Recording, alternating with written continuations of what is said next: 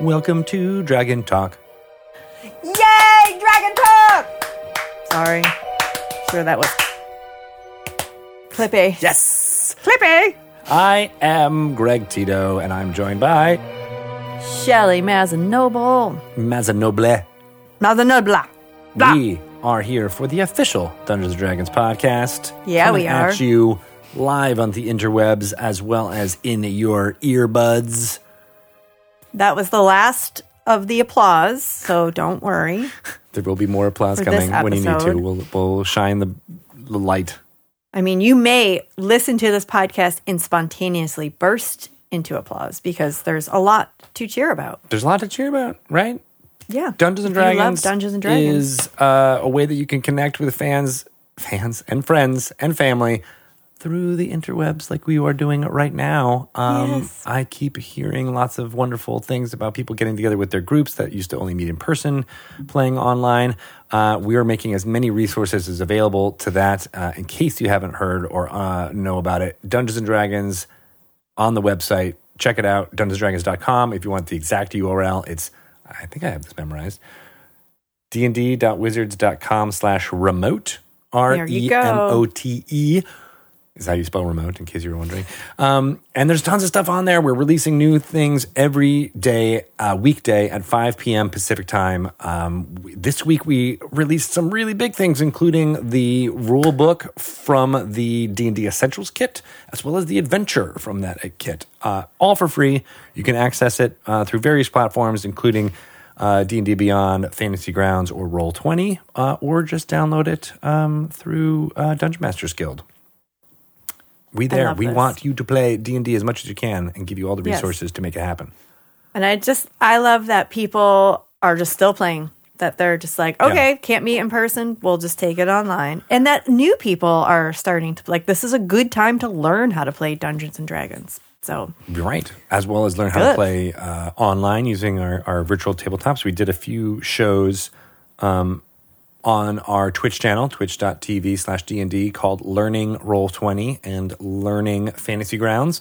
The first episodes of those went out last week, I believe, and Cool. they are dis- specifically designed to get over that hump of getting these platforms ready and then now how do I start my first game as a dungeon master or or as a player. So that content is out there. We want to make it as easy and accessible as possible. I know there is a a you know a learning curve to a certain extent. Um, I experienced that myself, so I'm watching Yep. these shows in uh, anticipation of learning and getting to know more about how to run games in Roll Twenty and Fantasy Ground, and uh, I hope you do too.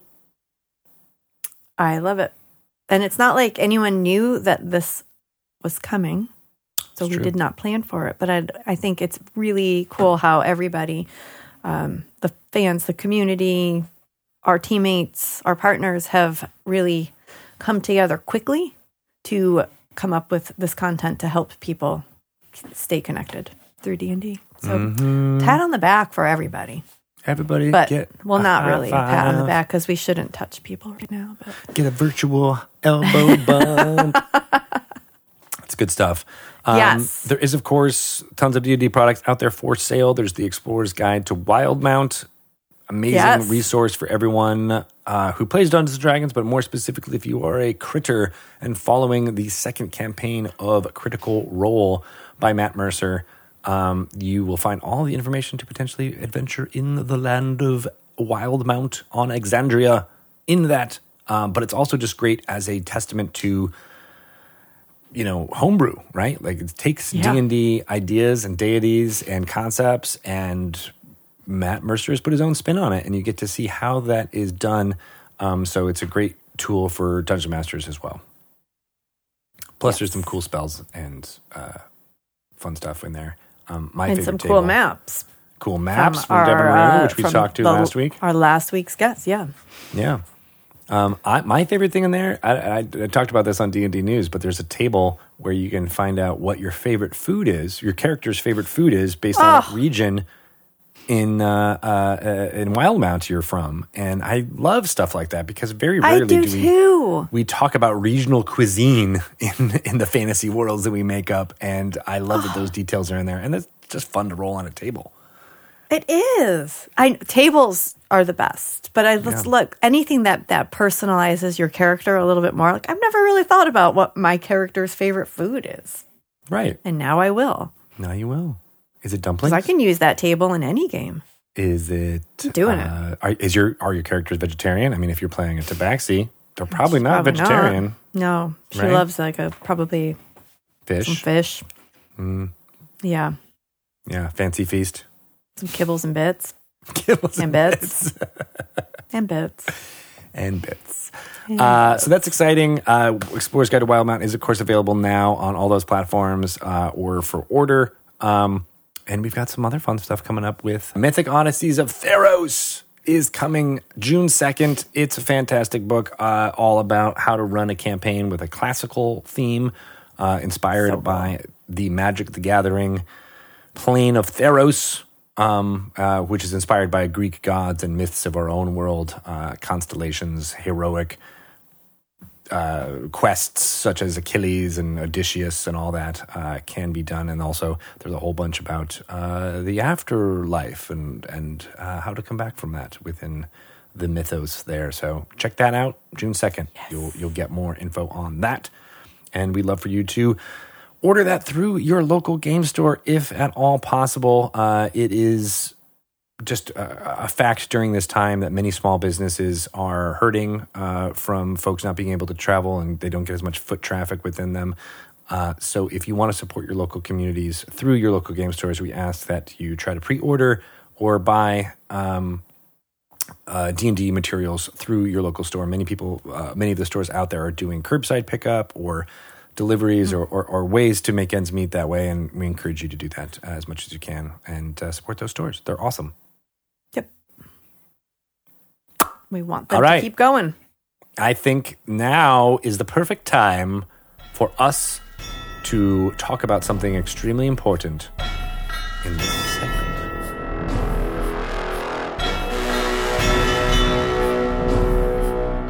Welcome to another segment of Lore You Should Know. I am Greg Tito, and I am joined today by Mr. Chris Perkins. Greetings. Uh, today on this segment, uh, where we like to delve into a specific topic of D and D lore, just for fun and games, uh, or to use uh, in an applicable way in your dungeon mastering, uh, we are going to talk about Duergar, which uh, you may not realize was pronounced that way. It took me a while to really kind of suss out how to pronounce Duergar. I think I said a D- D- uh, Dowergar or, or so, um, some other messed up pronunciation. Actually, Am I doing it that actually correctly? has two canonical pronunciations. Unu- What- what is that? One is Durgar. The other is Dwergar. Dwergar. Dwergar. Yeah. Dwergar. Do Yeah. say it with a bit of an accent. So one one goes from like three syllables, Durgar, to Dwergar. Yeah. And uh, yeah, you can say it with a bit of an accent. I think that's cool. Yeah, right. It feels feels right. Yeah. Um, and they are uh, dwarves that have lived in the Underdark uh, for for ages. They're dwarves Uh, that went bad in the Underdark. Yeah. Um, so theirs is a sad uh, tale. Um, they were dwarves who were basically enslaved by mind flayers for a very, very, very, very long time. And as you know, any any race that is enslaved by mind flayers doesn't come out of that um, not having been fundamentally transformed. Um, so uh, Dwargar have gray skin and a very sober, somber, grim outlook on life. Um, their freedom was hard fought, uh, but the Mind Flayers basically stole from the Duergar their imagination and their love of craft. Oh, And so imagine a dwarf who is bereft of inspiration and joy, who basically toils and works only because that's all they can do and because their greed and their desire to for quantity over quality sort of propels them through life. Uh, these Durgar are unhappy. They are they revel in their unhappiness in a way. They just cannot experience joy.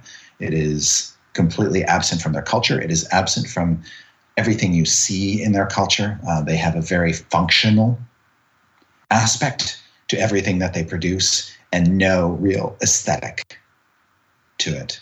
Um, hmm. So, uh, if you take all artistry and uh, compassion and passion out of dwarves, what you're left with is Duergar. Now, they did get something from the Mind Flayers that they didn't have before, which was psionics. Duergar right. first appeared in the first edition Monster Manual 2. And uh, in those old stats for monsters, the, the bottom line was always a line about psionics. And this was one of the first sort of bipedal races that kind of leaned heavily into the, into the system. And of course, the Mind Flayers gave Duergar psionics to make them more useful as thralls. But ultimately, it was that psionic talents that uh, kind of propelled the Duergar toward freedom as well. Uh, mm. Among their things that they could psionically do to themselves were turn themselves invisible.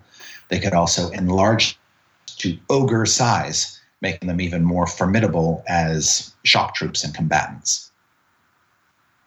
And they do that psionically, not through through through magic. It is well, psionics is magic. a version of magic, uh, sort of skinned in a certain way. Um, and uh, magic of the mind. And uh, but that basically that's what they're doing. They are physically altering themselves psionically. Um, they also can have other psionic capabilities as well and psionic powers, similar to the way a lot of mind flayers do. Although those can be customized be from Duergar to Duergar. They also uh, have um, resistance to certain magic to make them uh, more effective as shock troops and warriors. But the two things that most people know about Duergar in terms of their abilities is their ability to turn invisible and their ability to assume uh, large size. And having a uh, a foe in you know relatively low level D and D um, that is always invisible or always has the ability to turn invisible is really terrifying, right? Because you're always like, who knows what is around.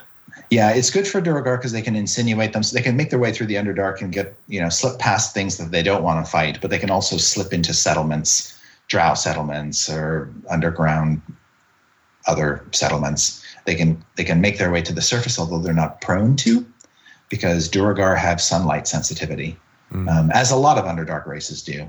The sunlight um, hurts them, not wounds them, but it annoys them enough that they don't tend to go out. Yeah, uh, they're they're very much entrenched in the in the darkest corners of the Underdark, where they build cities. Um, Forgotten Realms has a number of noteworthy ones. We showcased one in Out of the Abyss, a fifth edition adventure set in the Underdark. Gracklstugh. That's it. Yeah. Yes. Exactly. There's a, there's a big red dragon who lives in there with them. Do they usually have uh, affinity affinity to dragons, or is that unique? Uh, that's that's sort of unique to Gracklstugh. Um, but uh, you know, Duragar are there's a level of pragmatism to them. If they know there's a big dragon living nearby, they will either mm-hmm. try to leverage that for their own gain or learn to abide by it. In the case of the dragon Themberchaud, they feed it, and it helps fuel their furnaces. Did um, when the mind flayers enslaved them, were they prim- primarily used as shock troops? Uh, you know, were they a military enslavement? They were. They were both used for military purposes and for construction purposes. I mean, if you needed hard labor done or anything like that, Durgar they have you know strong backs, strong arms. They can they can toil endlessly, mm-hmm. um, and so they did. Um, you the, mentioned the lack of craft, though, so that so that they they were just unimaginative in their architecture? Well, that was bled out of them by the mind flayers. So oh, so it was like a more of um like you know we we we only encouraged uh, these types of characteristics to procreate. Is that what you're saying? Yeah, yeah. And so okay. any any creativity they had before they were enslaved just disappeared. Now, ultimately, freedom was gained with the um, the themselves. Uh, have a very similar story to the Gith the Gith were liberated by a champion. Basically, they had to have a, a, a, messiah figure rise up in their ranks and lead them to freedom. In Gith society, that was the champion Gith. Uh, who basically led the uh, the Gith to freedom, and then later the Gith split into the two fractious races, Githyanki and Githzerai. Duergar had their own liberator, who was a sort of demigod-like figure named Laduguer, and Laduguer would uh, not only lead the Duergar to freedom, uh, but also then become this sort of worshipped as a god figure, and was basically elevated to godhood by that act. Mm. Is he still operating as a demigod? Yes. Well, now now basically has with with all the the worship of Duergar behind him is now a full fledged god. Um, ah. There are two Duergar gods of note, both of which are described in Volo's Guide to Monsters. The other is Deep Duerra, who was mm. she was Laduguer's lieutenant, basically, um, through this uh, resistance, the revolt. The revolt, yes. Uh, but she was um, her pan, her portfolio when she became uh, a lesser god under Laduguer. Her portfolio is basically the extermination of mind flayers and the development of your psionic potential. Um, mm. So uh, the two of them basically are the core two deities of Duergar. Duergar are not religious as a general thing, although they have these gods. They don't practice or re- uh, revere them in the usual way. They're they're just super powerful figures that the Duergar respect and honor um, and owe mm-hmm. their you know freedom to in a way. How did uh, um, Deep Duerra get her moniker there? Like deep is it just because it's from from the deeps, or you know you have to call upon your psionics from the deeps, or is it just a? Uh, that that is a very good question. Um, we don't say. I I don't think. Um, where her name comes from. Um, it's, it's evocative, though. I just like that it's like she's yeah. not just Duerra, she's deep Duerra. Deep Duerra. She's How very deep. deep. Everything yeah. about Duerra is you know, deep down. Uh, I mean, know, Laduguer is known as the Grim One. She doesn't have a particular um, moniker besides Deep Duerra. She's just always been called that. I don't know why. Uh, her, I suspect Deep is not actually part of her name. It's just they refer to her as that because she's um, she's with them in in mind she's and spirit. She is from the deeps. Um, yeah, uh, it's fascinating. Yeah. Uh, I like the idea of a kind of version of dwarf, you know, because we we often see. Uh, you know, uh, the, the, evil versions of humans, mm-hmm. evil versions of elves, and blah blah, blah and having these as uh, a cheerless, unhappy version is is almost you know not to mention their abilities kind of terrifying. It's like oh yeah could you imagine yeah. living in such a, a, a place that was free of of joy? And um you know part of me because in Duergar you said was what it was the second monster manual so was that like 75 uh the second monster manual no i think that released in like 80 or 81 but i have to double check. Oh okay.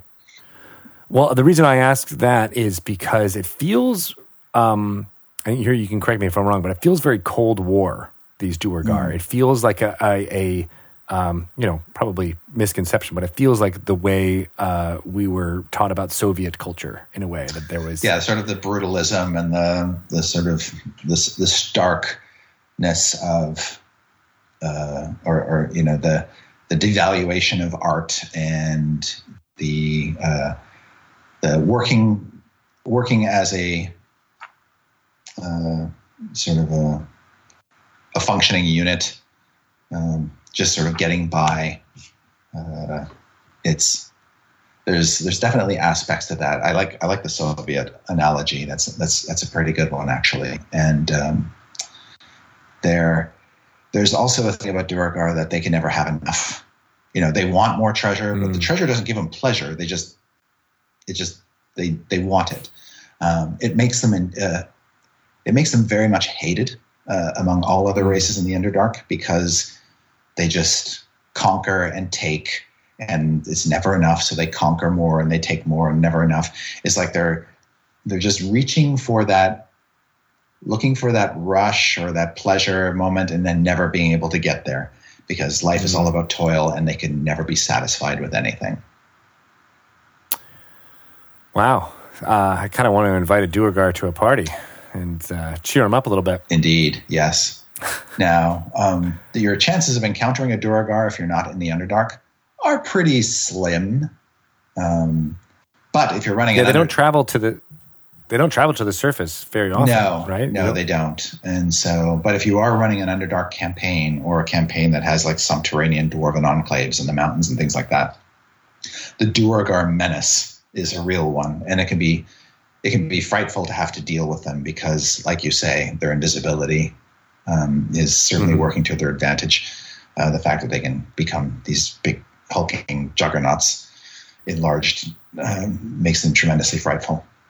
Right, because they can sneak in anywhere, and then all of a sudden, there are these huge monsters Yeah. that you have to deal with, and Yes. it's, it's that that juxtaposition is is really kind of cool. I also like the idea of of uh, using them in a campaign or in an adventure um, that is uh, uh, encased, like in a like in a bottle episode or something like that, and you re- know that there's a Duergar with you trapped somewhere, and how do you deal with that? Almost like a like an alien, uh, uh, the movie Alien situation. Right. Yes. Yes. Another thing you can do is is uh, like you know there's a there's like a murderer in a in a dwarven stronghold and you don't know who it is and it turns out to be a Duergar who's basically infiltrated the place. Now uh, in Volo's guide we introduce Duergar with optional psionic powers that uh, uh, such as instead of the ability to enlarge the ability to shrink down to like mouse size, which is great if you're a Duergar spy Yeah, and you want to you know, stay in a place for a long time and not be noticed and sort of crawl through the vents and ducts of a Duergar stronghold. Um, a saboteur would also be would also find that ability useful. There's an Honey, I Shrunk the Duergar. exactly nice, and then on top of that, there we've also introduced this idea of Duergar fused with machinery. Uh, that is Duergar who have basically been stuck inside golem-like creatures and power them with their own bodies, like um, you know uh, the movie Aliens, that ancient film about uh, you know uh, Yeah, where she's got the power loader. the power loader. Uh, Get away from her, you. Imagine a, bitch. s- a smaller version of that that has a Duergar inside it, but functionally operates the same way with big tools, hammers, and drills and things attached to it.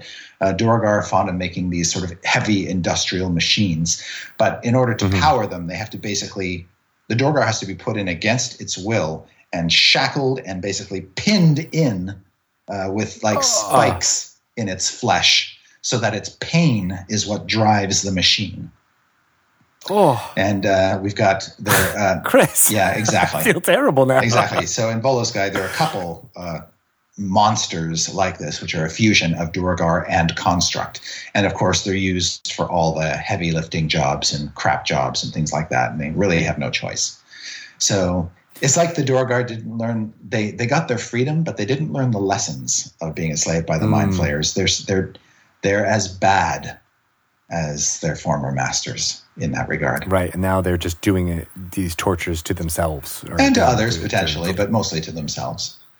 Uh, they Yeah. don't do it too much to others because they can't stand the company of others, so they have to do it to themselves in a way.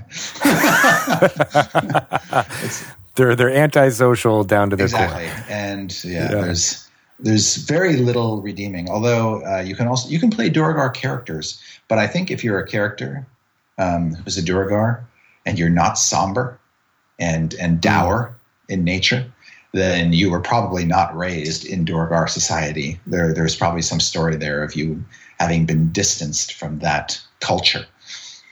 Yeah, I could definitely see a uh, uh, a campaign or a character or a player wanting to play against type, and then you know try to figure out what is this is this nurture or this is nature. You know what is what what makes the core of your being. Uh, you know, there's that's a lot of D and D stories out Yes. there, but I think no, I haven't seen many people do that with Duergar. So right that'd be interesting. yes and you know it's it really they really are a sad tale because they are very much victims but at the same time they're just propagating this endless cycle of dreary dreariness and misery and maybe it would Mhm. take a new god or a new champion to break them out of their funk but it would have to be pretty significant now i would be remiss if i didn't point out that in fourth edition we we kind of messed with Duergar a little bit um, First of all, I don't remember. What did you? What did we do to to Duergar? we first thing we did is we gave them beard quills So Like they can use yeah, their beard yeah, as quills. got- well, not not writing quills, but like porcupine quills. oh, uh, and that they could basically uh, fire quills out of their beards. like like they're manticores, Yeah, like like that kind of attack. Exactly. So that Oh. was weird, um, but we did it. Uh, so that's something to play with if you're so inclined. Uh, the other thing we did, which is a little less bizarre, is we very much uh, leaned into this idea that um, Asmodeus has taken a personal interest in the Duergar and sees Hmm. them as as ripe for uh, uh, devilish uh, infiltration. Um, Duergar, lawful evil. They tend to be Yeah. tyrants in a lot of ways, um, and so Asmodeus is lawful evil. And uh, there's this notion seems like some synergy there. there is this notion that Asmodeus has been for some time impersonating Laduguer. oh. That the Duergar god is in fact Asmodeus now. Like Huh. the real Laduguer is locked up somewhere or chained in the bowels of hell, and whenever uh, Laduguer is worshipped or called upon, it is in fact Asmodeus answering the call. It is Asmodeus hmm. granting spells. It is Asmodeus doing all the godly things and driving the Duergar toward a purpose. And I think that's pretty cool. Interesting. That is interesting because then you're like, what about then is Deep Duerra going to be the the hero? Possibly. Or, you know, is she going to have to save her old paramour? potentially. there's there's a whole Uh, yeah. whole bit there, and the idea that you know maybe there are even Duergar who kind of know that Asmodeus is running the show now, but they've basically been And they don't because he's made deals with them. You know, he's Yeah. like he can they can summon devils now, or they can channel fiendish power from the nine hells. Yeah, they're all for it. You know, so there's there's that sort of corruptive element that could run through a Duergar storyline, which is fascinating. Yeah, and it could be, you know, uh, alongside what's happening with uh, Descent into Avernus, right? I mean, it's Oh, absolutely, very much in line. absolutely, yes. Cool.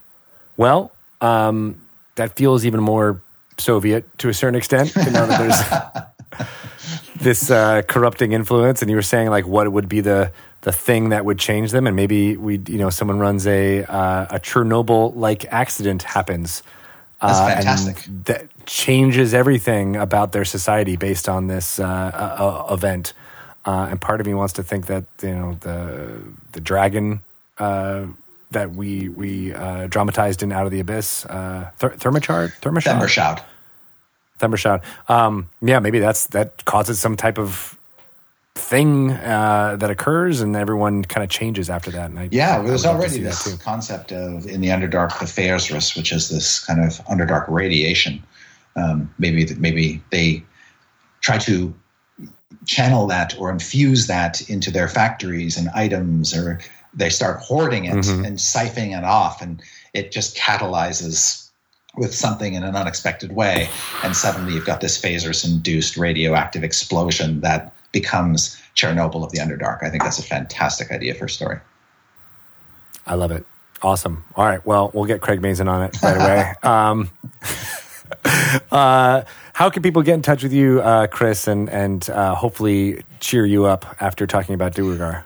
Good question. I am on Twitter at Chris Perkins DND.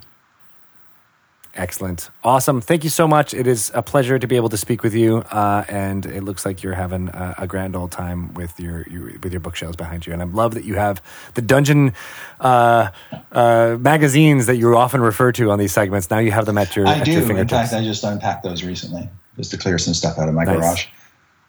Excellent. Now I need to do my go go gadget arms and, and pick up the, Nice. uh, all the adventures I have Yes. behind me and start thumbing through them. All right. Well, thank you so much. Uh, we'll be back with some more lore you should know in the future.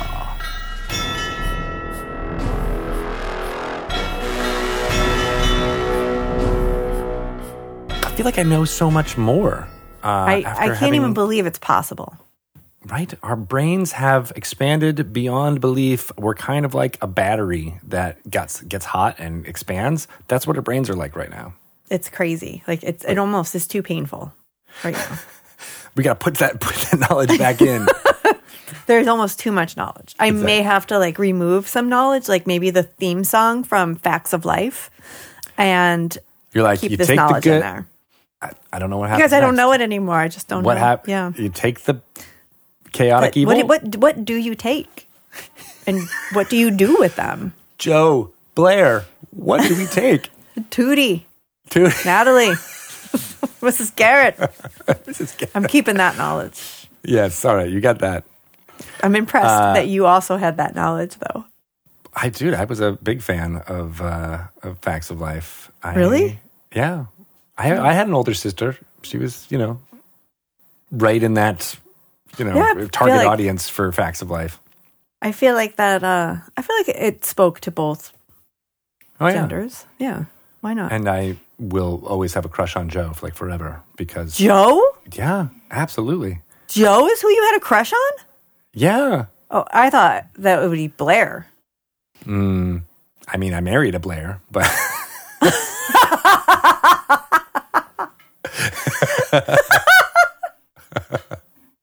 You kind of married a Tootie as well, because I think Tootie was the Mm. theater one. That's true. That's true. Yeah. So, uh, but she cannot work on an engine at all. No, so it was like Joe's like ability to change your oil that you were like, yeah, yeah, that's what I'm looking for. That's right. And her Um, cool like side ponies that she, Yeah. she had her two little side ponies that met in the back for a full pony. I mean, I knew none of that, That was like her terminology, signature hairstyle. but I loved it. Yeah, it's good stuff. Um, speaking of things that are really important uh, and uh, pertaining to facts of life that we now know and remember, we remember all that stuff, but uh, Yeah. you know, it's just the, the theme song that we don't remember unless we roll a really good uh, uh, uh, intelligence check. And we remove other knowledge from our brain pans. I feel like there's someone we need to call who will also give us a lot more information about science, I know. perhaps. I feel like we're about to have our minds just blown wide open. I mean, And then we so. can just fit all the knowledge in there because there there will be no containment. we will expand. Yes. our consciousness into the star field that is the Dungeons and Dragons community. Ooh. I don't know. I don't know about that one. But let's call Mike McHargue and we'll ask Science Mike some amazing, fun questions about Dungeons and Dragons as well as uh, what the life cycle of a Tarrasque is. Okay. Yeah? Let's do it. Yeah. All right. Hello. Welcome, Mike McHargue, to Dragon Talk. Ah, man. Yay! So thrilled. Yeah. This is exciting. We are excited to have you. You are a man of many, many talents, and we want to pick your brain. We have so many questions. I actually brought one just in case you do need to pick it. Oh, my- So, uh, Nice. and I want to get like chopsticks and be like, The brain for picking. Good. the mind awesome. flayer behind me is very excited about that. Oh, yes. Are the lights going to turn purple behind you, Greg? Ooh, I Is can. that what yes. happens when the, the mind Alexa- flayer gets excited? Turn the mind flayer to purple. Let's see if we can actually. There it uh, goes. Dun, dun.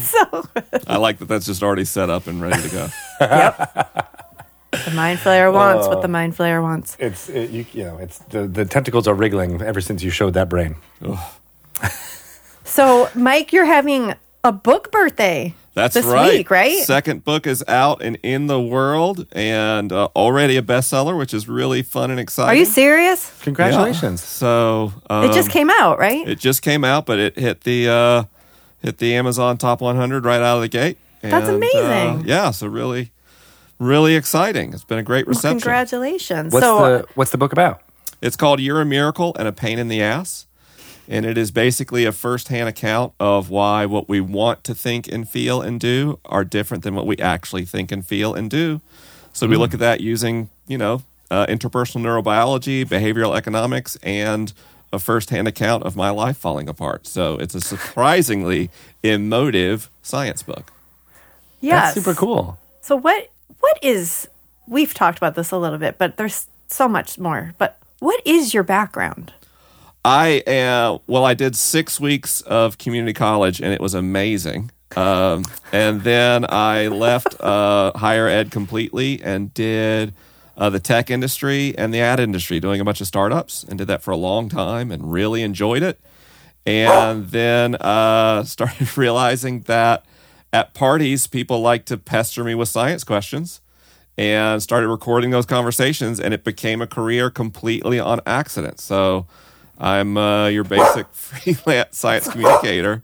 It's just I like love Puppy. it so Puppy's much. career as a as a podcaster just started. He is very excited. He is a big science nerd. He knows it's he knows it's Dragon Talk. He's excited as I am. yeah, It's he thought it was it's called Dragon, Wolf. Talk. It's not puppy talk. Puppy Knock talk. it off. Are you a dragon? You're not a dragon. Quiet. God, you're always trying to steal my thunder. The Well, whole that's such a great introduct, like a story though, like that you you became known as someone who knew things about science, and then had conversations that you thought might be interesting, and then you were like, well, let me share those conversations with the world. That's very similar to how me and Shelly started out. Mm-hmm. It's a total accident, never any plan. And someone made called me Science Mike as a joke, and then it like stuck. Yeah. So then I have to constantly explain Science Mike is a joke someone made at a party. I'm not a scientist, but I am really passionate about science education and science advocacy and believe Yeah. that when people have a better understanding on science, it makes their lives better. It makes them have improved information literacy and ultimately makes them more responsible people and citizens. So I think science is really important. I Me think too. it is. And I especially like the way you approach science though, because like you said, like your book is a very emotive book about science, which isn't what you would typically expect. So I think you have a very um, relatable, friendly approach to explaining science. But I mean, I was That's the goal. yeah. Yeah.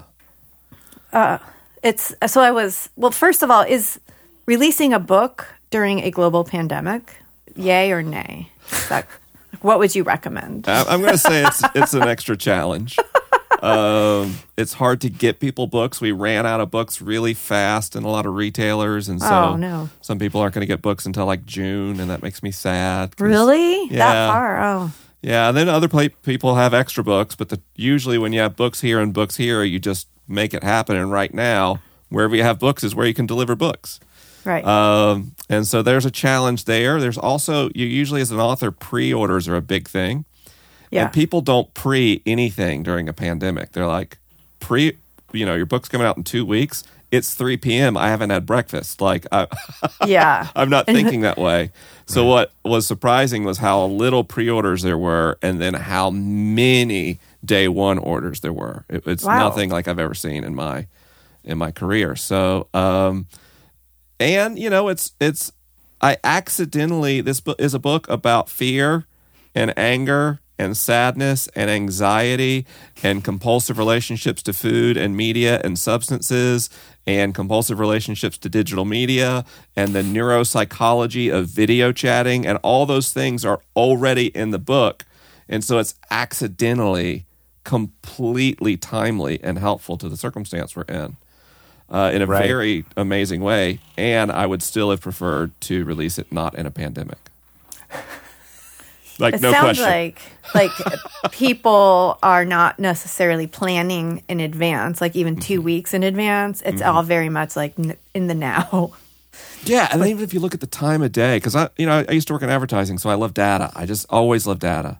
And when I look at the time of day people are buying things, people on the East Coast are picking up copies of the book at midnight Pacific. Like, it's just. In the middle of the night, for right like so people are going to bed at like three what here's what i think from from what i'm seeing on these purchasing habits is people are waking up at 11 or 1 they're kind of doing work at a diminished capacity because they have like chronic stress and their bodies are overwhelmed and they have limited cognitive resources then they get bored and browse media uh, in what would be the evening, and then in the dead of night, they sh- they get on Amazon and just like maybe I can get some dopamine if I buy something, and Right. then they collapse in exhaustion and they repeat the next day.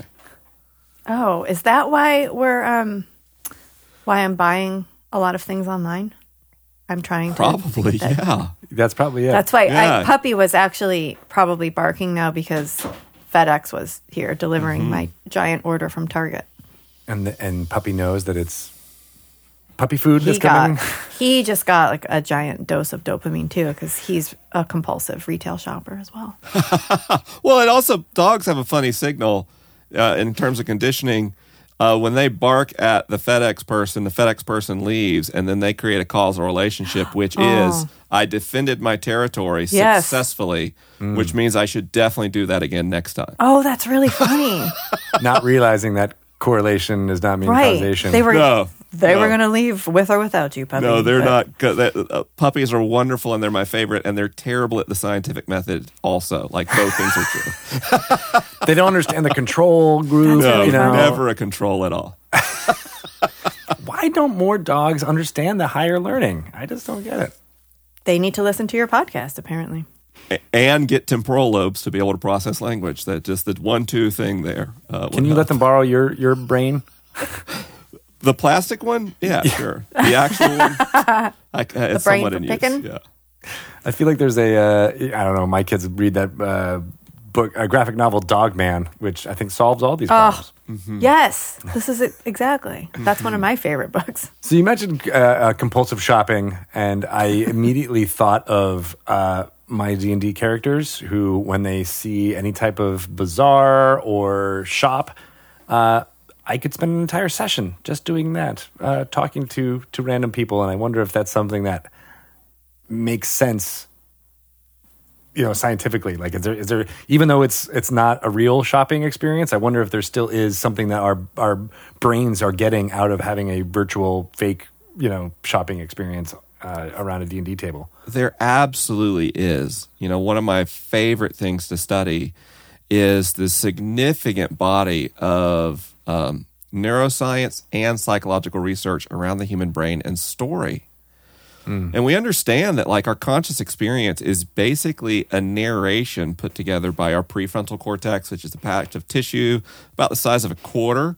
Uh, typically on the left side of most people's heads tends to be your most active prefrontal cortex, but it could be on the right, especially if you're left-handed. And uh, it kind of watches everything that's happening in the world and all the things that are happening in your brain and that are unconscious, and it just like makes a narration, a story in which you are the protagonist. And what we learn about media is that when you tell a story, either you read a story or you, you make up a story on your own, uh, your brain starts to identify with the protagonist of that story as if it were you. So, for hmm. example, if like you read a story and a protagonist learns something in the story, you don't have your usual cognitive defenses where you evaluate that statement. This is actually something that's quite challenging for people that write fiction. So if you write like a detective novel and you make up a medical fact and put it in your narrative, you'll hear it show up in the real world from people as if it were factual because their brains genuinely think they learned that information themselves because they so identify with the protagonist. The same way when we have people uh, reading media that are visual and we do brain scans involving uh, their their visual cortex in the back of their brain, um, we see that it starts to form the type of activity it would as if they were actually looking at what's being described in the media. Our brains make stories real. That's why stories are so powerful. I think uh, the easiest way to demonstrate that's the case is the amount of anguish that we experience when someone we love in a fictional setting passes. So that could be in media. You know, I won't, I won't spoil even the Harry Potter series, but there's some pretty famous losses in there. But also, like when we play Dungeons and Dragons and a character in our party dies and the player is sitting right there, our bodies still begin to genuinely grieve that loss. And I know in our setting that I play in, we've had a couple of player deaths that really felt traumatic, especially with those those damn mind flayers. They're so tough, you know. So um, when we're when we're shopping in D and D, because we're so immersed in the story, it becomes real, and yet part of your brain knows there aren't magic items, and I don't actually have a pouch of gold. So in some way, I can get a lot of the dopamine hit that that sense of craving and satisfaction that we get from our purchasing cycle, only without the downside of a credit card bill later. So I can totally see plausibly why brains would gravitate towards shops. And until you said it, I'm the same way. We I was in a campaign with uh, my dungeon master, is uh, a friend of mine named Cameron, and he uh, he took us into this big mythical city in his homebrew setting. And the first thing we did, because we came from kind of like the backwater part of the world, we wanted to go to all the magic shops and see what we could find. And we almost spent a whole session on that until a responsible character was like, actually, we're on a mission to save the world. Perhaps we should not just be shopping. There's a plot And- here. We need to we need to get Yeah, this plot there's a- going. we can get the same dopamine from accomplishing this plot if we if we do it that way. But it's hard because it, the Instant stakes aren't there, but there's the gratification. So, uh, absolutely, there's totally science to back that up. I love that. I do too. And I remember having a conversation with um, Dr. Megan Connell, who's a, a big D and D fan as well, and, and uses D and D a lot in her practice. Um, but she it was absolutely fascinating, and I'm I am going to say this way worse than she could articulate it. So please forgive me, Dr. Connell. But she was talking about the psychology behind why people gravitate towards certain characters in D&D and why like if there's like a common thread of a trait that you're always picking for your characters or like a, a storyline that you always seem to gravitate to like why is that? And that there is probably something in your real life that is pulling you towards that. And so i was I, I love thinking about that and then going back and thinking about all of the characters that I've created and what they seem to have in common. And the, the weird thing is that a lot of times they they left their homes because they like their families believed something that they did not believe and they wanted to go off and and I'm like, well, I don't know why I would do that because I love my family. We're super close and we've always had this, you know, strong bond. And I, she was like, she kind of like blew my mind with like, well, I, I, I I can't even remember like how she had phrased it, but like, are you as alike to your family as you think you are? Or, you know, like, are mm-hmm. there things that, that your family does believe that maybe you are pulling away from? Or there is actually this physical distance between me and my family where they're in New York and I moved all the way to Seattle. I'm like, I never really thought of any of that. And, mm-hmm. and it's all actually true, but I wonder with your experience with D&D and and with the knowledge that you have of the human psyche and all that, do you see that in in games like that people tend to gravitate towards certain characters? Is there a reason why we're doing this? Well, I think I'll start with the anecdotal part because that's easier. Uh, just because I'm a D&D player. Uh, and the setting I play in, we have a it's a bizarre kind of decolonized West March campaign. So we have like six dungeon masters and like almost 50 active players. Whoa, really? Uh, it's really wild. And that means in our setting, you can play as a dungeon master and a player if you'd like. You just can't be both in one session, right? You can't self deal. And, uh, you know, my first character was a Warforged, of course. Mythical robots, why not? And then that character died. So I was like, well, time to make another Warforged. And then another Warforged. And then I got so obsessed, I built an entire city of Warforged and a whole fictional faction of Warforged called Freeforged, and uh, had this whole arc about like, you know, some Warforged are are complicit and acquiesce to their exploitation in Eberron, and other Warforged uh, join with the Lord of Blades to fight for their liberation in a sympathetic way, but they're still also brutal. Why wouldn't there be a set of Warforged that just want to live at peace and be left alone? And so I, I kind of homebrewed that faction. And then I started creating character sheet after character sheet after character sheet by the dozens to try to flesh out this society of non sleeping, non breathing people. And is there, I didn't there a, a realize. correlation with? I didn't with- realize with until here? people in the setting called me out and was like, you know, there's a joke um, on a show I used to be on called The Alien the Robot that I was a robot and I'm an adult with autism. And because I'm an adult with autism, sometimes I have a really frustrating relationship with my body and with my body experiences. And here's this mythical race that doesn't have body problems. They don't eat, they don't sleep, they don't get tired. They're just able to do what they do ceaselessly. And I didn't realize I was creating an entire fictional city to role play a place in which my body was not a limitation. And as I watch other players play the game, and as I kind of think about that through, maybe in an emotionally focused lens, um, kind of an EFT place, that it does seem as if we seem to be drawn to situations that either help us safely face something that we are afraid of in the real world, to claim some sense of agency or empowerment that we don't otherwise have, or allow us to safely explore our challenges in an environment that feels so supportive, which is why the culture around a table in D&D is so important. We're all stuck inside for weeks.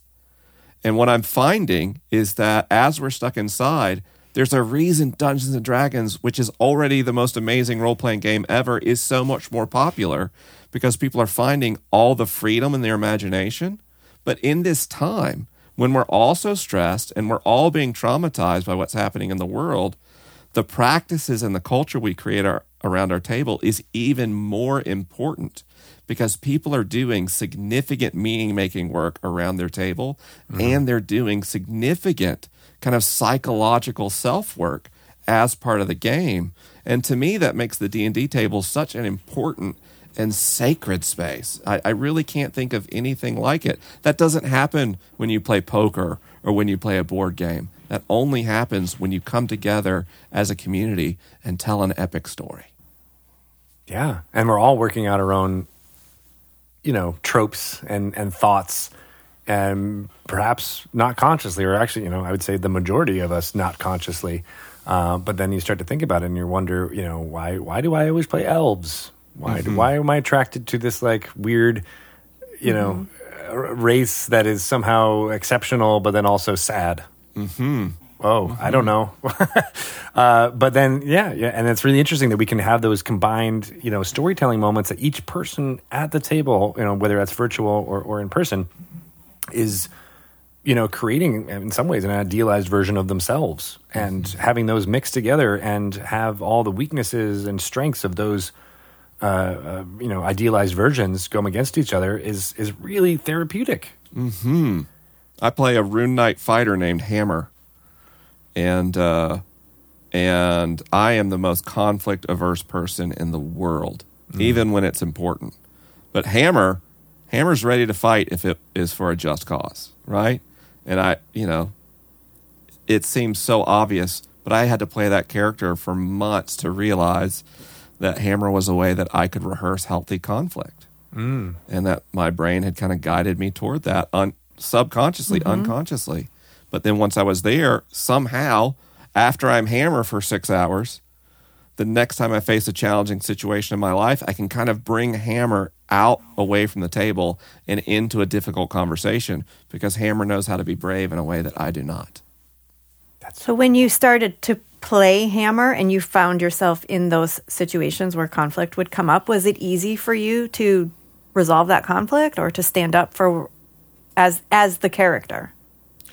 No. So that's the funny thing. Uh, well, here's the thing. What I found is when I play Hammer, I have this like almost action movie one liner wit that's ready to go. So Hammer will say the bravest thing and take the bravest action, while Mike, the player behind Hammer, is literally quaking and afraid.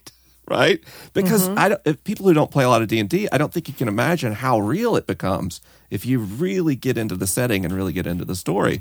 And so I'll be aware that like Hammer's got a pretty solid character sheet verging on min max, and yet he could go down in this conflict. Like this is not a sure thing, mm-hmm. but Hammer is brave. I let Hammer be brave. Uh, over time, I'm learning to be more brave as Hammer. Uh, and not just pretend, like put on the facade where the character's brave and I'm not, but for me to show up with Hammer and what I found is that starting to translate into my normal life. So if, if there's a difficult conversation that I would usually put off, Hammer would never put off a difficult conversation because it won't get any better.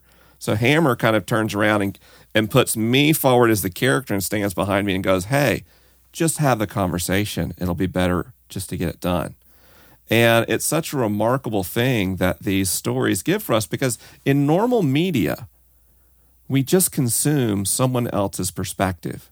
Right. It is only the kind of participatory storytelling facilitated by Dungeons and Dragons that allows us to create this, this relationship of personas where we are producing and curating and crafting on purpose an identity that we can then tap into in a way that we perhaps could not if we were inspired by Gandalf, right? Gandalf is someone else's creation. I can't get in Gandalf's head the same way that I can get into a PC that is quite literally mine.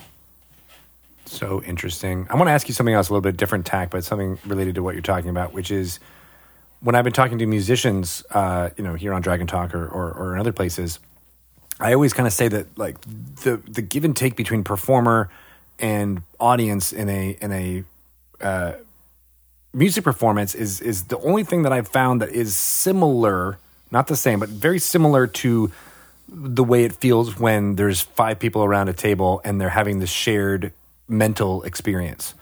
Um, but I wonder if there's any research or, or anything you can you can talk to about that about what what that is like. Are, are we are we communicating? Is it something about the, the, the pulsing beat of, of music things that allows everyone to kind of be on the same wavelength? And then is that same thing happening when we're where everyone is gelling and imagining their own perspectives of what the dungeon master is describing, but it's known that we're sharing that amongst uh, uh, uh, you know people that we get the signals and eye contacts and all those things that allows us to be experiencing the same thing at the same time.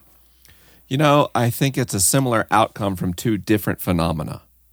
Uh, the first thing I would say is humans so often frustrate me and confuse me, myself included, until I remember that we are primates. And if you remember that humans are primates, most of our behaviors, even our politics, suddenly make a lot more sense. Uh, and what's interesting about us compared to all the other primates is how social we are. We are by far the most social of the primates. Even our the kind of closest competitor in sociality would be chimpanzees and bonobos, and we are like literally three times as socially inclined as those species. And because we are so socially focused, our brains equate social inclusion and belonging with survival.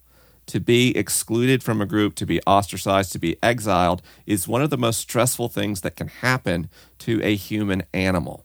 So we theorize, anthropologists theorize, that before we could speak verbally, we begin to communicate rhythmically and tonally, kind of in pre vocalizations. There's one idea in anthropology that basic music predates language. And we see that when people participate in a beat together, something unique happens that is more centered on the right hemisphere of the brain than the left, particularly the right temporal lobe, which is uh, behind your ear on your neocortex, effectively. And um, when that part of the brain gets activated and people synchronize in a beat, either with a an actual beat or an implied beat in a melody, we find that people performing together actually enter a state of cardiosynchronicity where their heartbeats begin to align together. What? It's really remarkable. And if there's a big uh, difference in size, you can't everybody uh, have the same healthy heartbeat, then people will find that on every third beat or every fourth beat, they align with this kind of group pulse. It's really remarkable that Yeah. that level of physiological coordination is happening until you remember what? We're social primates, and the way our species is successful is cooperation. So now let's go back to the table and let's think about this amazing phenomenon of the human brain where when it hears a story, a human brain makes that story real. It moves into that space. It generates in different portions of the brain simulated stimulus that appears like the real thing in a brain scan. And now you have a group of people whose bodies know how to align because they're social and they're immersing themselves in the same story that they are telling together. I can't think of anything that is more participatory in that way than Dungeons and Dragons and playing music. And I think it's because both tap into the most fundamental survival features of our deeply social brains. You're aligning all the parts of your brain together into a single experience. Your survival functions know that you're safe. So your kind of reptile brain isn't activated, or if it is activated, it has some awareness that you're physically safe. What's let you lean deeper into your emotional experiences than you're usually able to access in your daily life. And then your neocortical brain, the kind of reasoning brain, gets very busy building this model of a world that's not around you in a way that allows it practice allows it to practice the normal model making it does to help you survive every day. And in this way collective storytelling facilitated by rolling a d20 becomes a way to create a state of synchronicity across two or five or eight brains.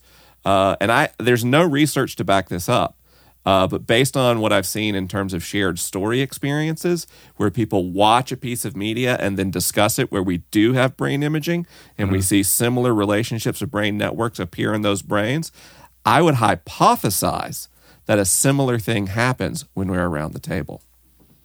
God, we got to get some research going.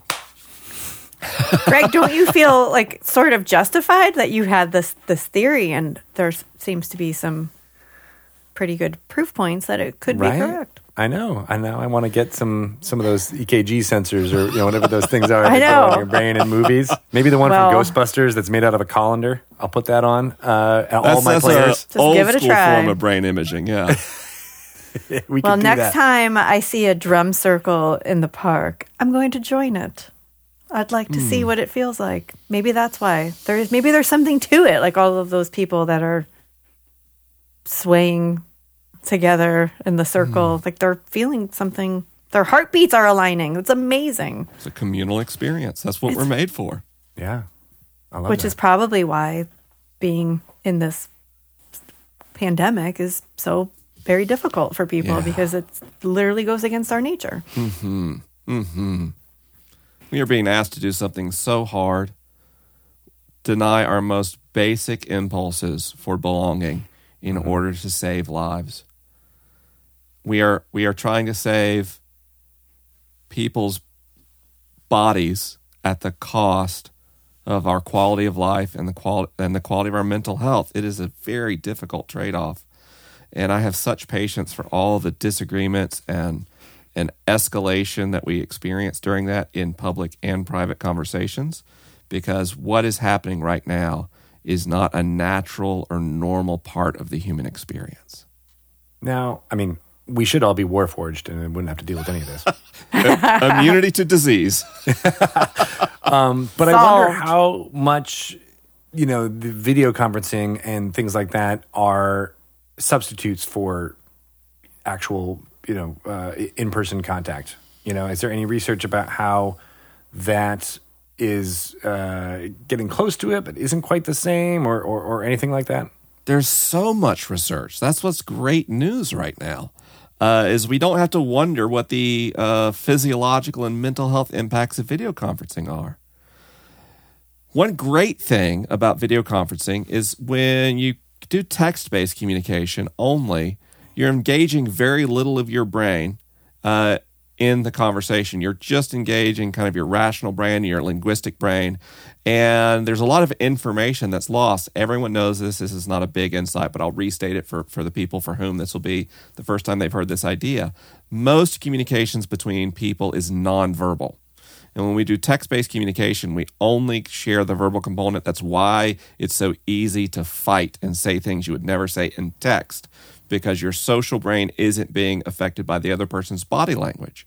When we go to video ah. conferencing, we get vocal quality, we get vocal, vocal pacing, we get vocal tone, we get facial expressions, including micro expressions, we get body postures. So you would think this is a perfect perfect simulation of an embodied experience, except for one problem the research tells us is anytime we look into a flat square, we've been conditioned to not pay attention and multitask, right? When we're on our work computer, while we're in our spreadsheet, there's a ding and we go check our email and we get distracted and we bounce around.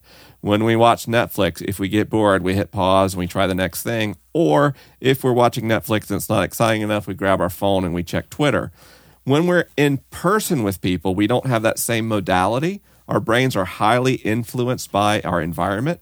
And we know from social cues that doing this while you're talking to someone is frowned upon. But when I'm video chatting, look at this. Right now, I'm looking at your face. And right now, I'm looking at my session notes for a game I'm going to play right after this. And my eyes look exactly the same. I'll switch back. And because of that, we don't pay a penalty for multitasking. Where video chat falls short is if we take advantage of the technology to lose focus with the people that we're participating with. If we're intentional about maintaining focus on the conversation and being completely present, then it actually is a remarkable replacement for communication, minus one critical thing, of course, which is touch. Human beings like to touch and be touched Again, always with consent and in inappropriate ways. Uh, but we like to have touch and to be touched. We tend to shake hands or hug or elbow bump or something people are close to. And so video chat can create kind of a longing over time as we don't get to experience those things. But I do think of the options available in a pandemic, there's a lot to be said for a present focused video chat, which is, by the way, other than the game of Dungeons and Dragons I play with my family, all the games I play happen on Google Meet with video Hmm. cameras. It's the only make it, way to make it happen now.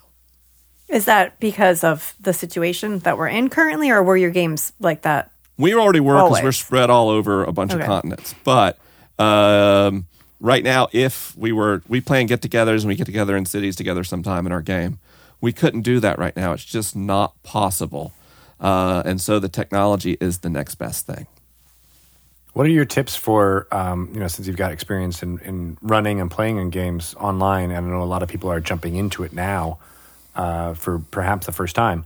What are your tips for uh, how to run a session so that it stays engaged and people aren't tempted to do the checking of Twitter and things like that? Well, number one, have a bunch of good players and a great dungeon master. Um, I don't have a problem of wanting to do something else during my sessions, either where I'm DMing or where I am playing. And part of that means, especially for DMs, but all players should be aware of this. Pay attention to who's getting how much time kind of at the center of focus, the center of attention. We should be thinking of ways in every session that every player gets to have epic story moments. Every player should have an opportunity to push the story forward. And when I'm playing a DM, I pay attention to the person who might be an observer and just doesn't like to, uh, or is new and doesn't like to role play and is just kind of watching. But I still think I look at their character sheet and I'm like, what's a thing coming up where they can make the role and they can narrate the outcome? And I try to make sure that's moving around the table. The other thing, and this is simple sound and lighting matter. So I've got like good studio lighting here. I've got a 4K cam. I've got a high quality microphone. When I play, I set up another table. I put a camera on it. I like minis. I like battle maps. I'm old school, and I like to aim a camera there. But I put that camera on. Um, this will only help the people watching, not listening. But I mount the, I mount my phone on a, a telescoping arm, so I can do different camera angles during the course of battle, so that people get different views of the mini and things to keep it more dynamic and less static. You know, it's just good media design. Uh, and when you do those things, I really, in our setting, we do not have a lot of trouble with people checking out during sessions um, at all. Uh, but we also have, in my opinion, the single greatest collections of players in the entire D and D world. Shout Now, out. is this is this the game that has sixty players? Well, it's hard to say. We it, there's people kind of fade in and out as they have time. I can tell you, last week we had something like uh, 35 people play that week uh, across four sessions. Okay, Um, and uh, but there's there's a couple hundred people on our server, and probably I don't know 60 who have character sheets that have been active in the game, and then you know there's a solid 40 players who don't go more than two weeks without playing a session. really? So how does logistically how does this work? How do you just if you're a player and you're like I I want to be in this game and you're a dungeon master and you want to DM? How do you how does that work? The think Shelley wants DMs to join. post sign up sessions when, when they have a time that they can play. We'll put kind of what'll happen in here. So you can just, there's free sign ups, or Okay. you can sign up with a DM to go on a quest, and then that DM takes a fixed number of players over a story arc that happens in a continuous world with all the other sessions. Uh, or players can assemble a party and approach a DM and say, We'd like to go try this because everyone has a world map, and they say we can try to go over there and do this.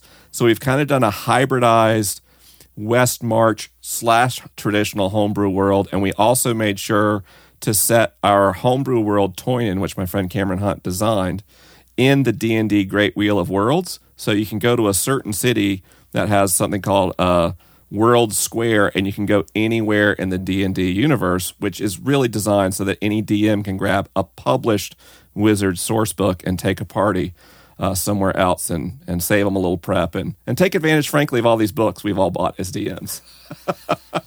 That's great. So that means, you know, Yeah. you basically have created just one shard in the multiverse that is connected to all other parts of the multiverse.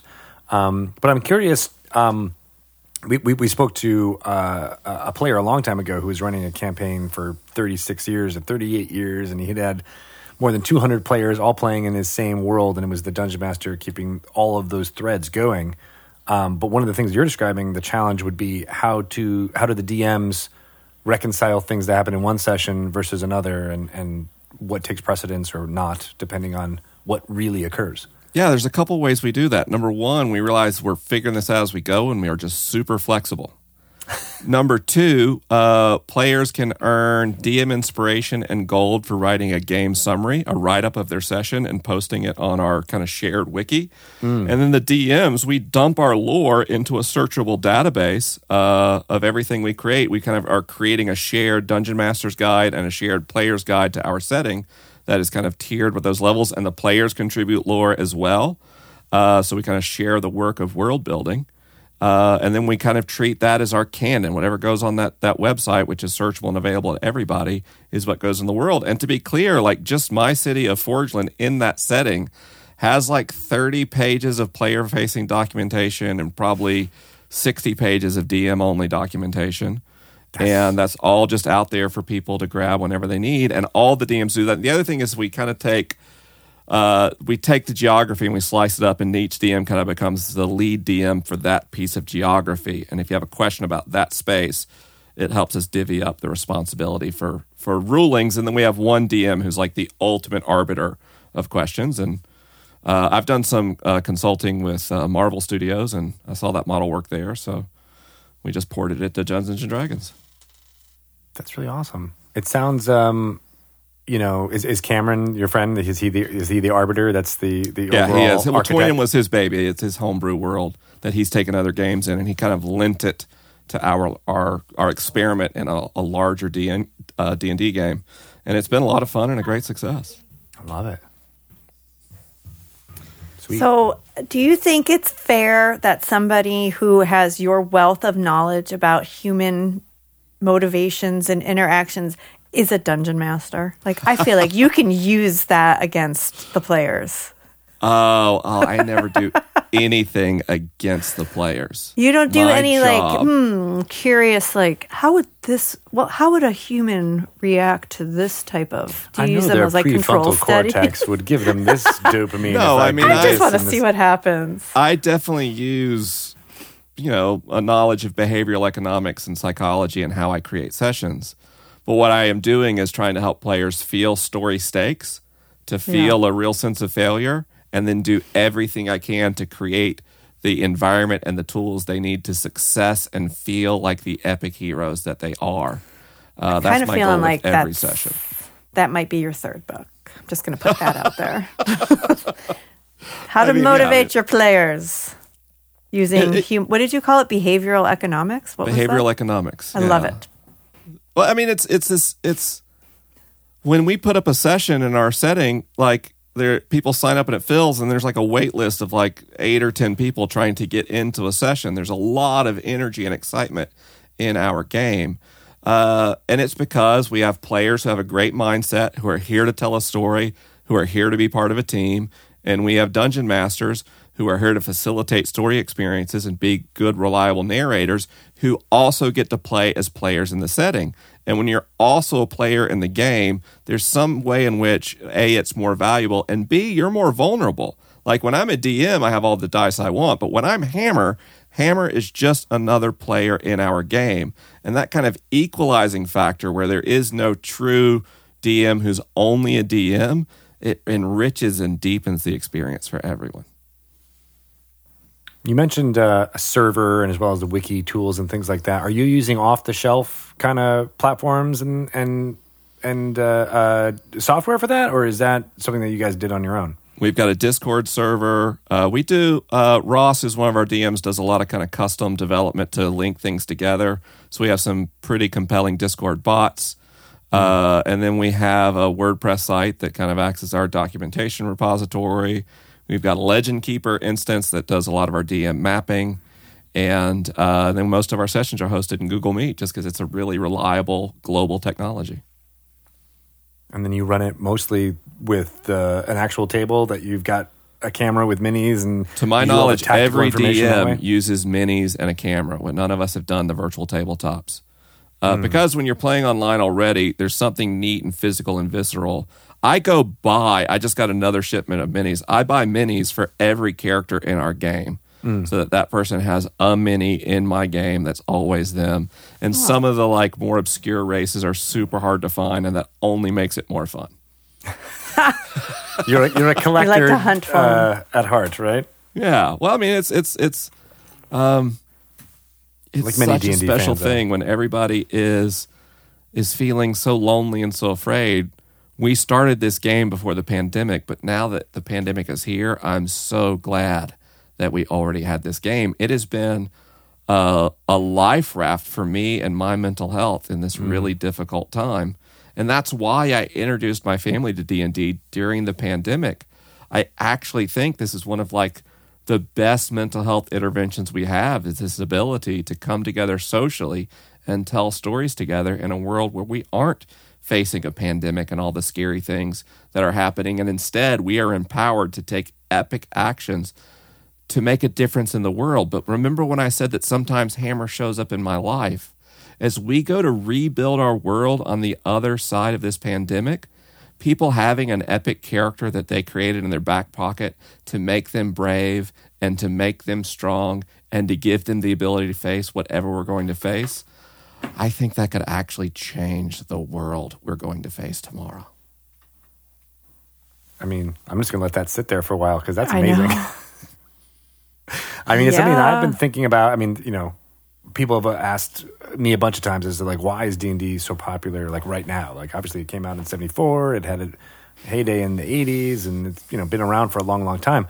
Um, and one of the reasons I think is you know due to external things that are happening in the world and wanting to feel like a hero or being able to do anything to affect some kind of change uh, you know, uh, fighting against tyranny and and and you know, uh, you know, creating a healthy society, which is essentially what every single Dungeons and Dragons character or trope is is about. Is just all right. There's some, you know, terrible things happening. Fix it and make it better. And what you just described is, I think, what uh, a lot of people get out of this game right now, and even more so in the last few months. Well, especially like how fast can you burn through everything worth watching on Netflix and YouTube? Pretty fast. How long does it take to get through a source book? and how many source books are there? Like in terms of like just Content. the ability to fill your recreational time with quality entertainment, I don't think there's any match for tabletop gaming. It's true, very true. Do you feel like playing a game like Dungeons and Dragons gives people a sense of control? Which, I, I mean, I, I kind of feel like it does for me, even though so much of it is dependent upon dice. Mm-hmm. And I don't have control. But why do I feel like I do? because in Dungeons and Dragons, your will plus dice is more control than you ever get in real life. In real life, we don't even get to roll dice. Things just fail. That's In true. real life, we don't wait for the dice roll. It's just we tried the thing, it didn't work. I don't get to roll perception before somebody hits my car. So Oh, the the there's a there's a factor here. We understand one of the reasons gambling and smartphones are so alluring is the human brain has a particular quirk where it enjoys potential rewards more than guaranteed rewards. So when my phone goes, Mm-mm, it might be someone said they liked me on Instagram, and that's a gratifying message. Or it might be, Mm-mm, your credit card bill is due. And the fact that it's not for sure a good thing means my brain really focuses on that. And when we combine that with dice in a D&D setting, the fact that I might fail even if I come up with a good plan means it's a potential reward and it's particularly stimulating for our brains and the way our brains uh, focus. Um, but I also think the reason we have we feel like we have control is because even with the dice, we do. Uh, I don't know how many times I've tried to jump onto a ten foot building in my life. Uh, I think it's zero, but I sure did that last session. And wow, was that fun and exciting and powerful as I kind of jumped on a building to, to engage in this fight. Right. And uh, that sense of empowerment is real because our actions have a greater ability to shape a world with four other players and a DM than our actions with 8 billion people powered by indifferent physics. And how often in your real life are people are like, what do you want to do? Right. And And and, you can do honestly want you to just answer and what literally you want. it could be anything Yeah. you can try it i guess that must be part of it too is because i mean i'm i'm a lot braver in d&d than i am Mm-hmm. in real life but i also have magic Right. to help me uh, i have a, a party alongside of me that is there to support me i can just do way cooler things that Mm-hmm. if some if i was in a situation in real life and someone said what are you going to do I probably wouldn't have a few minutes to really think about it, I'm gonna have a talk to my sandwich. attorney about it, and then just decide to like cast a spell. so, yeah, I guess yes, that would be and yes, and uh, I'm an emotionally focused science communicator, and I've been playing Dungeons and Dragons, and I've been playing for many months before the pandemic kicked in. In this game, I'm talking to you about, and I've gotten used to my actions making a difference, and then I realized there's a global pandemic and a mental health crisis. I may not be able to turn into a literal giant like I can in D&D. But I can make actions today that will either save lives or cost them. I can either physical distance or not. And if I start creating media that helps people cope with their fear and their anxiety and helps them make more responsible evidence based decisions, if I help inoculate people against conspiracy theories and the kinds of things that draw people away from wise actions, I, in this real world, may be able to save more lives than Hammer has ever gotten to. But I could have never made that realization if I hadn't had the chance to face a mind flayer and win in the setting of Dungeons and Dragons. Hmm. Damn. we're getting a lot of really good sound bites here.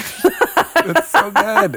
I think. I mean, it encapsulates everything amazing. that we have talked about on this show so many times. That that's that's the amazing thing about this game is it's disguised as entertainment, but it actually helps in you know in that way in so many other ways too you know which we haven't touched on but like you know th- that emotional strength i think is the, probably the most important thing that is uh, going to have an impact on our world as you said as we as we as we get to to past this pandemic Hmm.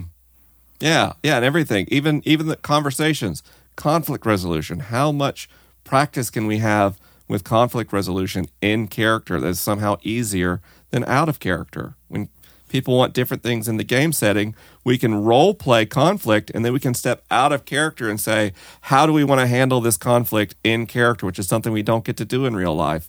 But that starts building a tool set about how to have conflict and move towards compromise and resolution that isn't available otherwise. I mean, I don't know. I have a lot of friends who are researchers and therapists, and I've been trying to get them onto the D and D bug because I'm like, you need to run a study here and publish a paper. There is something powerful here in helping people navigate the world and make meaning. Exactly. You know, and I mean that's something that you know when I was be asked advice if there's uh, player conflict, if te- two people are having a disagreement about how the game should be run or, or choices that were made. One of the pieces of advice that I've always given, and I don't know if I had the the scientific backing up for it, but it's basically what you're describing, which is like if you guys are having conflict, have it in game, have it as your characters arguing with each other, because it, provides this layer of um, practice and not real stakes, but even though the stakes are still there and perceivable, and uh, you know, whenever I've encouraged that, you know, there's there's fights, there's inter-character parties, um, but everyone everyone ends up being like, oh well, we resolved that, and I'm not sure if that would have happened if it was, you know, actually Ralph fighting with Shelley, you know, Yeah, the game's got to stay in the game. yeah, you know we, we and our our setting's not perfect. We do face conflict and uh, we've set up some pretty strict boundaries around how that conflict happens. You actually cannot initiate conflict with another player's character without the player's consent. There has to be a sign off that we're going to have conflict out of character before we do it in character. And we also respect people's boundaries. If conflict becomes too intense someone can say i'm out. I mean we had a really substantive discussion lately recently, and one of the players said, "I'm not in a headspace where I can have this discussion out of character. Uh, I just I'm going to check out." And I was so proud that that person took ownership of their their feelings and their their personal experience during a pandemic that way. When we set good boundaries with the game, again, it trains us how to set good boundaries in our daily lives, which is so important to mental Fair. health. Yeah. I think a, a big a big thing for us with our son is empathy and like I've it's it's a hard thing to teach. Like there's just I just feel like there's people who are just missing that part of whatever part of the brain controls it. But D and D is also really good at um, teaching that or you know making you feel that because oftentimes your character will be in a situation that you as a real life human would never be in. Um, and I just I think it's a very unique way of of seeing what it feels like. Mm-hmm. my first player character was basically going to be a murder hobo. I'd never heard the term, but just in a world without consequences, okay, here we go. And I remember the first time a dungeon master narrated to me a goblin's response to being stabbed. Oh, And I went, oh. Suddenly there was no more murder hobo, right? Like um, this this this story had become a facilitation for actions have consequences. Um, and I think especially if you've got a good DM who who tells stories well, it is such an empathy building process yeah.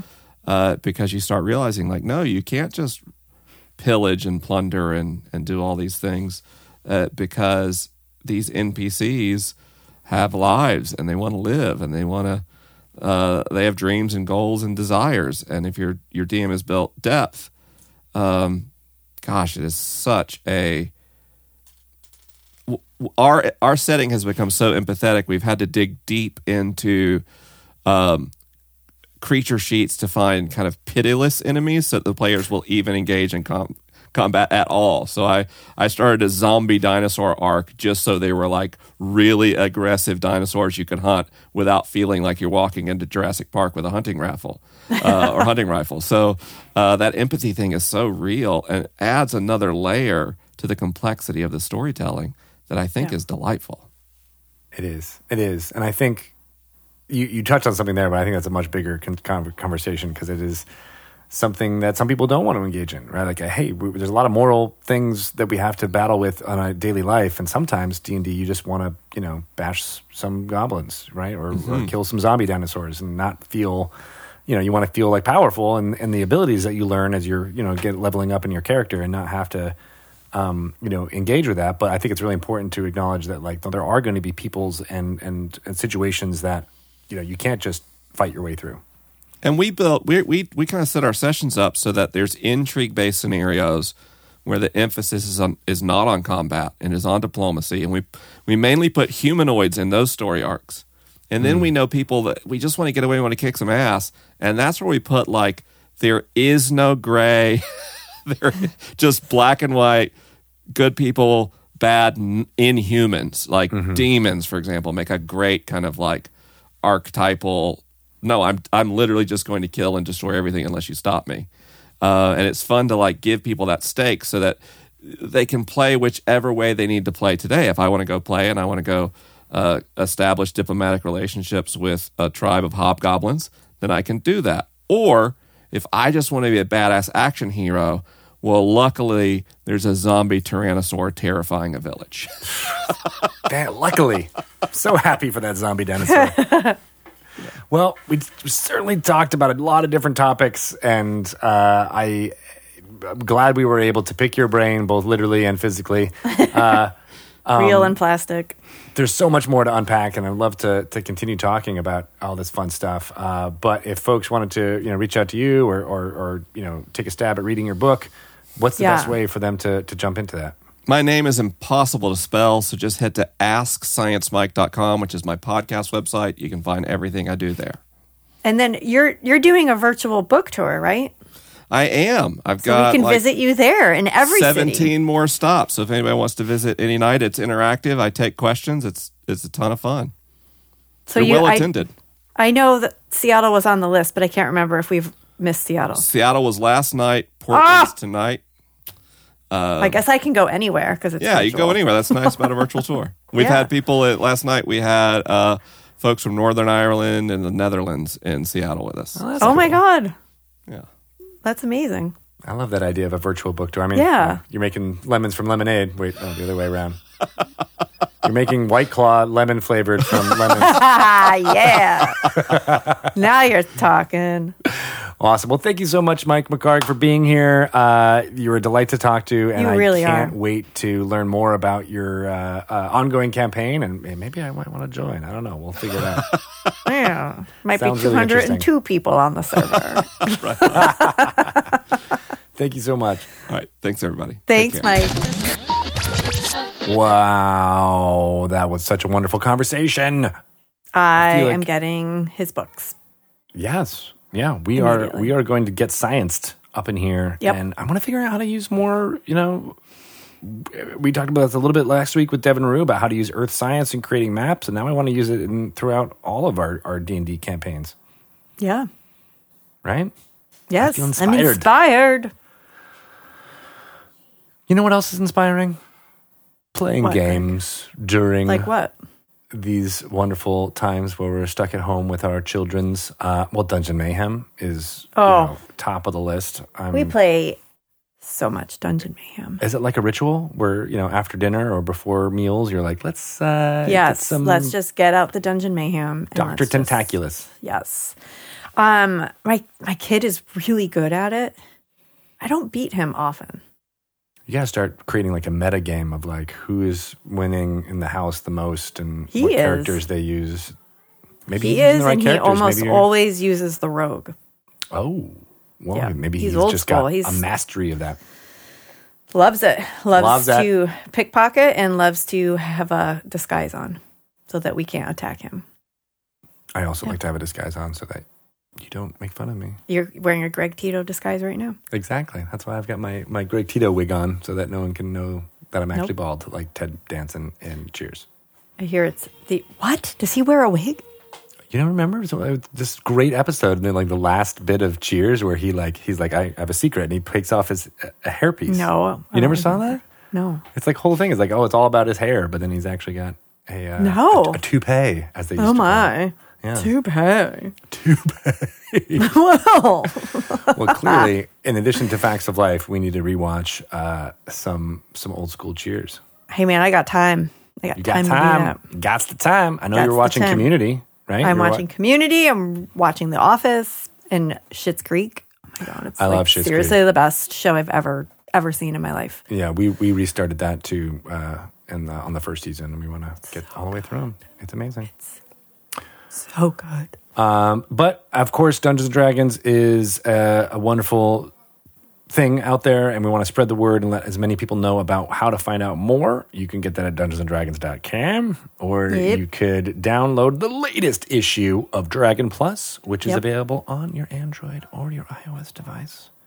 Tons of free content out there, including stuff about accessibility uh, and uh, getting together during these times. Um, great topical articles put together by, I guess, Bart, Bart Carroll, but then also Matt Chapman Yes. and also Bart Carroll. Yeah, he does a little. He does good work. He does good work. Um, I'm excited about it, and you should download it now. You can access that content on dragonmag.com if you don't want to uh, get it downloaded to your device and read it on the go. You should also check out uh, how to play online. And again, I'll I'll, I'll tout the uh, wizards.dnd.com or dnd.wizards.com slash remote, um, where there's tons of free content available for you to play on platforms like Roll20, Fantasy Grounds. Uh, you can also access that content on D&D Beyond and make tons of characters, which I hope you do. We, you can ask us questions. I'm at Greg Tito on the Twitters. I'm at Shelly Moo Yes. on the Twitters Um, on Instagram. Instagram, I'm Greg underscore Tito. Where are you? Shelly Moo You're also Shelly Moo on the Insta. Yep. on the Insta. Yeah. You've you want to learn about first grade math? You can um, find me there. I'm going to teach you some first grade math. You are? Yeah. I'm Have really you been doing that on the Instas? No, but I'm going to. Oh, okay. What is three plus four million? That is like third grade math, so we haven't done that yet. You're like millions. we don't Ah. know. No, I'm doing fractions now with Edna, which I'm like, Ew. I don't know how any of these things work. I don't do fractions. I just don't do That's them. going to be, we're going to get, maybe we'll have Edna be a tutor Ooh, for I Quinn. like that. Maybe she will role play as a scholar and uh, teach us all the Whatever. things that we need to know. Whatever works. Because that is not Um, going to be for me. Speaking of which, uh, Yeah, role playing and what is happening with Drunky Two Shoes. Uh, it's not good. you went through a forest, you got to a clearing, there's an open area, uh, and you saw a figure that looked like your littermate, Daryl Two Shoes. But you realized there was a glint of metal. Uh, they were drawing their, their weapon, and uh, you decided to pounce. And you uh, restrained them, and they are down on the ground in your hands, in your paws. Uh, and Drunky Two Shoes, you asked, what did you ask? Where's Daryl? And uh, are you rolling intimidation on that, perhaps? Sure. All right. Let's do an intimidation roll. Ooh, a four. I guess I'm a little scared myself. So you have, where's Daryl? Where's Daryl? Uh, and the figure who has the face of Daryl, uh, this feline face that you remember, it's got the exact spots and whiskers that you remember from growing up. Uh, it snarls at you and says, You'll never find out.